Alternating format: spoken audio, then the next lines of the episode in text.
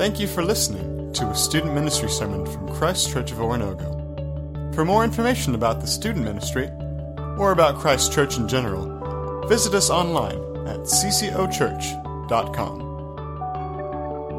And now, here's this week's student ministry sermon. What's up, guys? How's it going?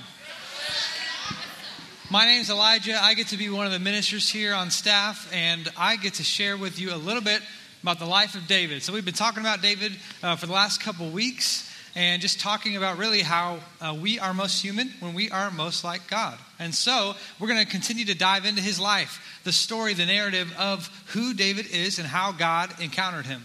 And so I'm going to really just kind of read through 2 Samuel 6. 6. It's a little bit long, um, but it's a really good story. It's really compelling. It has some really amazing things going on within it. So just stick with me, and then we're going to unpack this thing together. It says this David again brought together all the able young men of Israel, 30,000.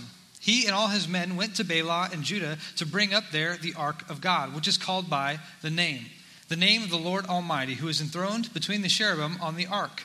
They set the ark of God on a new cart and brought it from the house of Abinadab, which was on the hill. Uzzah and Ahio, sons of Abinadab, were guiding the new cart with the ark of God on it, and Ahio was walking in front of it. David and all Israel were celebrating with their might before the Lord with castanets, harps, lyres, timbrels, sistrums, and cymbals. When they came to the threshing floor of Nacon, Uzzah reached out and took hold of the ark of God because the oxen stumbled. The Lord's anger burned against Uzzah because of his irreverent act. Therefore, God struck him down, and he died there beside the ark of God. Then David was angry because the Lord's wrath had broken out against Uzzah, and to this day that place is called Perez Uzzah. David was afraid of the Lord that day and said, "How can the Lord, how can the ark of the Lord ever come to me?" He was not willing to take the ark of the Lord to be with him in the city of David. Instead, he took it to the house of Obed Edom the Gittite. The ark of the Lord remained in the house of Obed Edom the Gittite for three months, and the Lord blessed him and his entire household. Now, King David was told, The Lord has blessed the household of Obed Edom and everything he has, because of the ark of God. So David went to bring up the ark of God from the house of Obed Edom to the city of David with rejoicing. When those who were carrying the ark of the Lord had taken six steps, he sacrificed a bull and a fattened calf. Wearing a linen ephod, David was dancing before the Lord with all his might, while he and all Israel were bringing up the ark of the Lord with shouts and the sounds of trumpets. As the ark of the Lord was entering the city of David, Michal, daughter of Saul, watched from a window. And when she saw King David leaping and dancing before the Lord, she despised him in her heart. And when David returned home to bless his household, Michal, daughter of Saul, came out to meet him and said, How the king of Israel has distinguished himself today, going around half naked in full view of the slave girls of his servants as any vulgar fellow would. But David said to Michal, It was before the Lord who chose me rather than your father or anyone from his house when he appointed me ruler over the Lord's people, Israel. I will celebrate before the Lord. I will become even more undignified than this, and I will be humiliated in my own eyes. But by these slave girls you spoke of, I will be held in honor. Now, this is an interesting story because it's got a lot of crazy things going on. A guy dies in it, so that's kind of crazy. But at the end of it, David just thrusts himself physically in this amazing, obedient worship of God. He does uh, just throws his hands in the air, and we've seen this before. We've seen people worship with their hands in the air, and there's lots of reasons to put your hands in the air. We got lots of reasons in our society to do that. Okay, what do you do if someone kicks a field goal? Right? Hands up right? What do you do if you want someone to pass you the ball? Right here. Yeah? Uh, who's, who likes roller coasters in here? Yeah? All right. So here's the deal. I'm one of the people that I am going to hold on for dear life. I will not take my hands off, okay? But who are the people in the room who are like, no, I'm putting my hands up the whole way? Good for you guys. If anything happens, you will probably die, but at least I have a chance, okay? Uh, have you seen cops or like a crime show? You know, we see those things and, you know, they're like, come out, hands up, we got you surrounded, right? Guy comes out, please don't shoot me. I'm okay, take me in, all right, I'm good. One of the things that I've gotten to experience, and I love this, is I'll come home and my child will see me and he'll be like, Dad, what up? And he'll run to me, he lift his arms up, and I'll take him up in my arms and we'll play choo choos. That's what we do every day. The kid is obsessed with choo choos, okay? Uh, but we raise our hands for a lot of different reasons. And when we come into a place like this, people can raise their hands and we don't know why. Well, today I want to talk about why. David threw his entire body into worship because he experienced a joy so immense, so powerful, that he began to not care about what anybody thought except for the God he was doing it for. What would it be like to experience that kind of joy? To be so enraptured in joy that you would allow yourself to become humili- humiliated knowing that you did not care about the, how people saw you anymore. What would it be like to have that kind of joy? Well, tonight, what we're going to do is we're going to talk about how David got it, and then we're going to talk about how we can get it.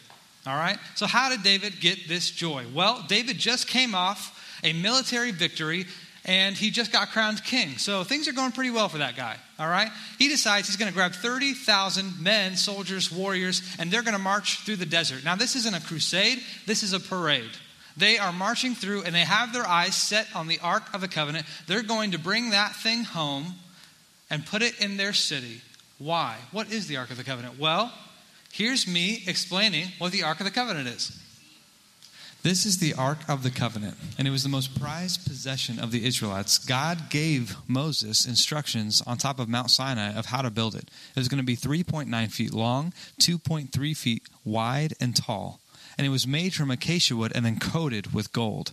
On top, you can see these heavenly beings, these angels, they were sent to do and carry out the will of God. And then you can see these rods on the sides that, that they would use to carry it so that they wouldn't ever actually have to touch the ark.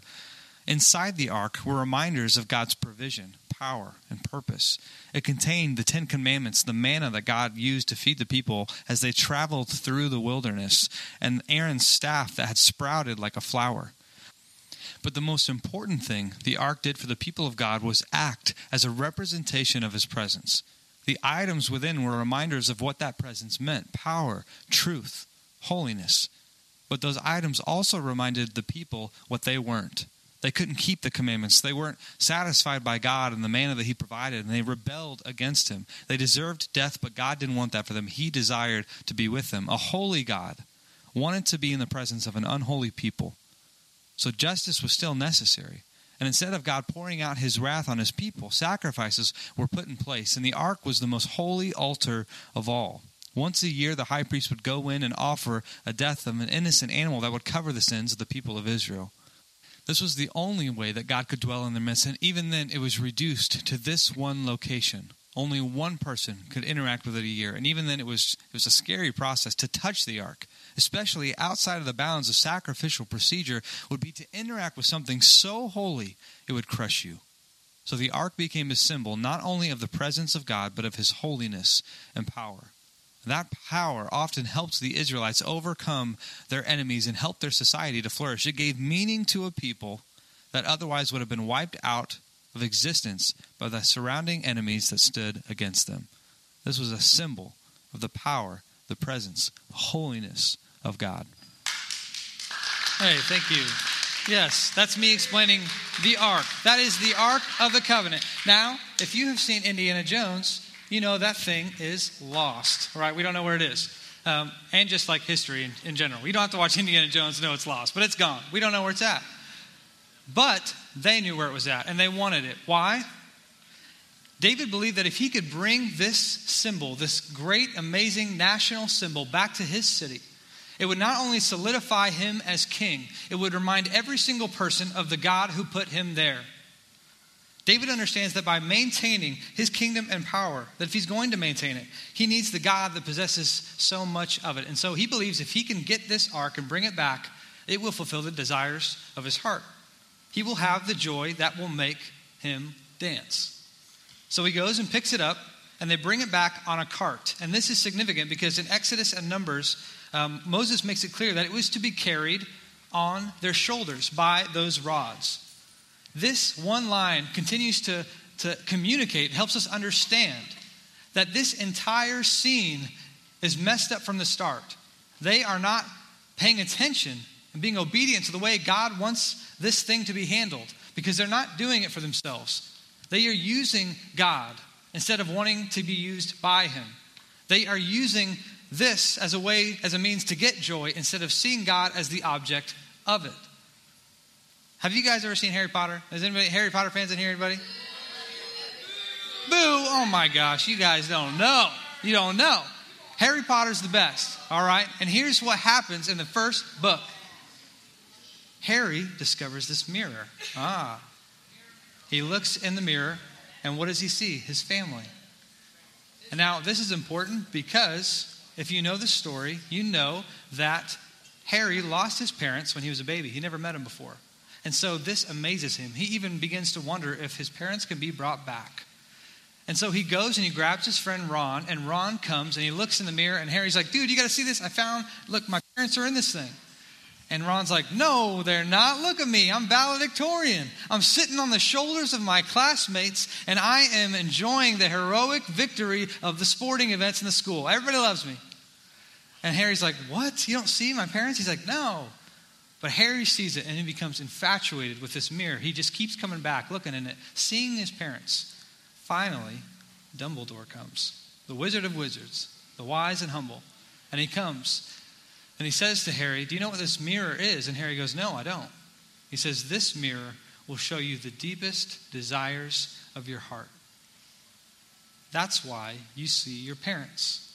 Because deep down inside, Harry had this innate longing to belong, to be loved, to be known. But what Ron saw was something different. What Ron saw was status and popularity. What Dumbledore begins to explain to Harry is that great men have wasted away staring in this mirror at the shadows of the joy that they thought they could have if they just had this one thing. If you stared into that mirror, what would you see? What would you begin seeing what the deepest desires of your hearts would be? I believe that if King David looked in this mirror, he would have seen himself as king. He would have seen himself as king. But he needs one more thing the Ark of the Covenant. And so they begin to transport this thing the wrong way, and the oxen stumbles. And Uzzah was one of the men in charge of the transportation. And so as the ark goes and it stumbles, Uzzah goes out to reach it, to stabilize it. And as soon as he touches it, he dies. The mere brush, the mere, he just brushes the thing with his hand, and he turns cold.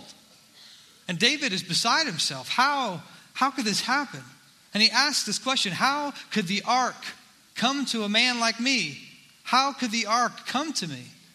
And what he's really asking is, How can a man like me deserve a God like that?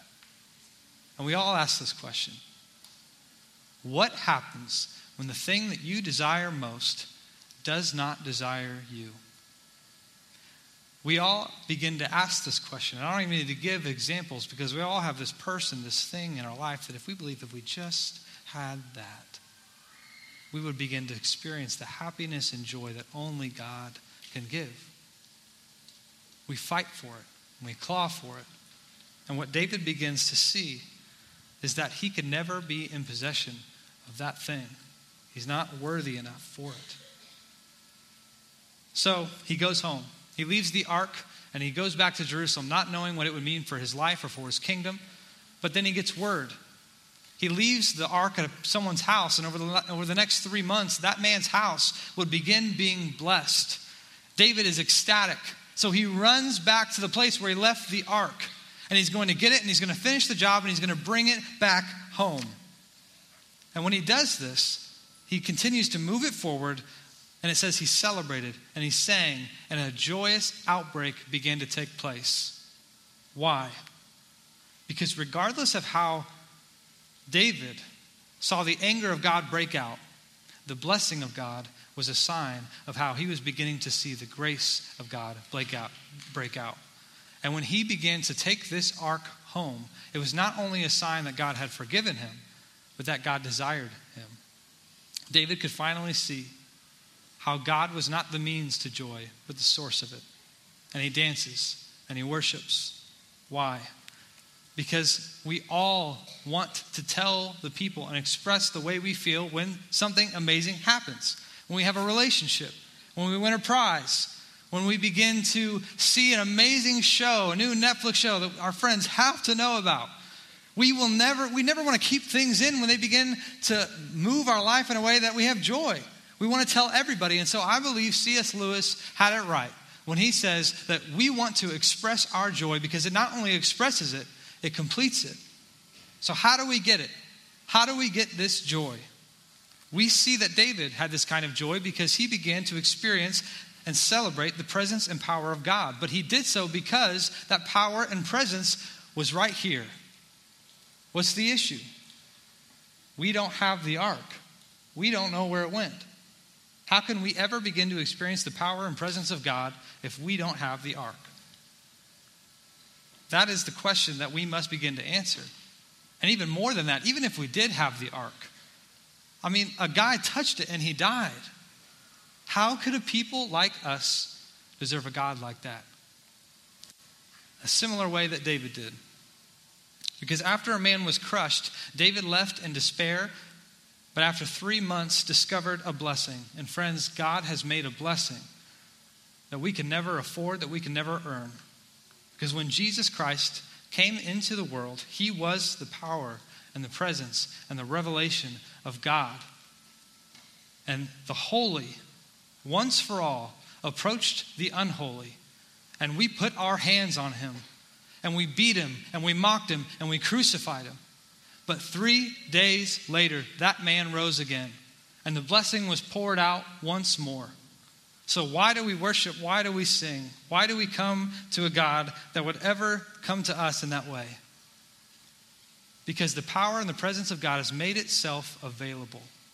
And now we can worship, and in doing so, enjoy God. We can become humiliated just like David and allow ourselves to come before that God and give him everything. You may um, be here for the first time tonight it might be your first time at church. It may very well be your hundredth time at church. But the truth is, one of the things that we want to do tonight is challenge you to raise your hands. Because the reality is that worship is not merely the expression of the joy that is inside, it is the completion of it. And so, if you want to enjoy God, if you want to know a joy that is everlasting, fulfilling, and that will never leave, you have to worship. There's no other way. And so we want to invite you and challenge you to raise your hands during the song, to begin teaching yourself a posture that makes you feel uncomfortable, that makes you feel humiliated, that moves you beyond yourself. Because it may be that you're in this room tonight and you're like the child going to your father, hands up, ready to just be known and belonged and loved because you just don't know where else you'll find that. Or it may be that you are the criminal and that you have begun to acknowledge that there are things about your life that you have done that you're just ready to give back to God. And you're ready to come out with hands up, surrendered, ready to allow yourself to be moved and transformed and healed. Or it may be that you're finally ready to just take your hands off the bar and to experience the ride and the presence and the, and the preciousness of an encounter with God. I don't care how long you raise your hands for, but the challenge is that now and forevermore, you would become even more undignified than this. So, what we want to invite you to do is to stand and raise your arms, and you're free to put them down when you want to. Thank you for listening to a student ministry sermon from Christ Church of Oronogo. For more information about the student ministry or about Christ Church in general, visit us online at ccochurch.com.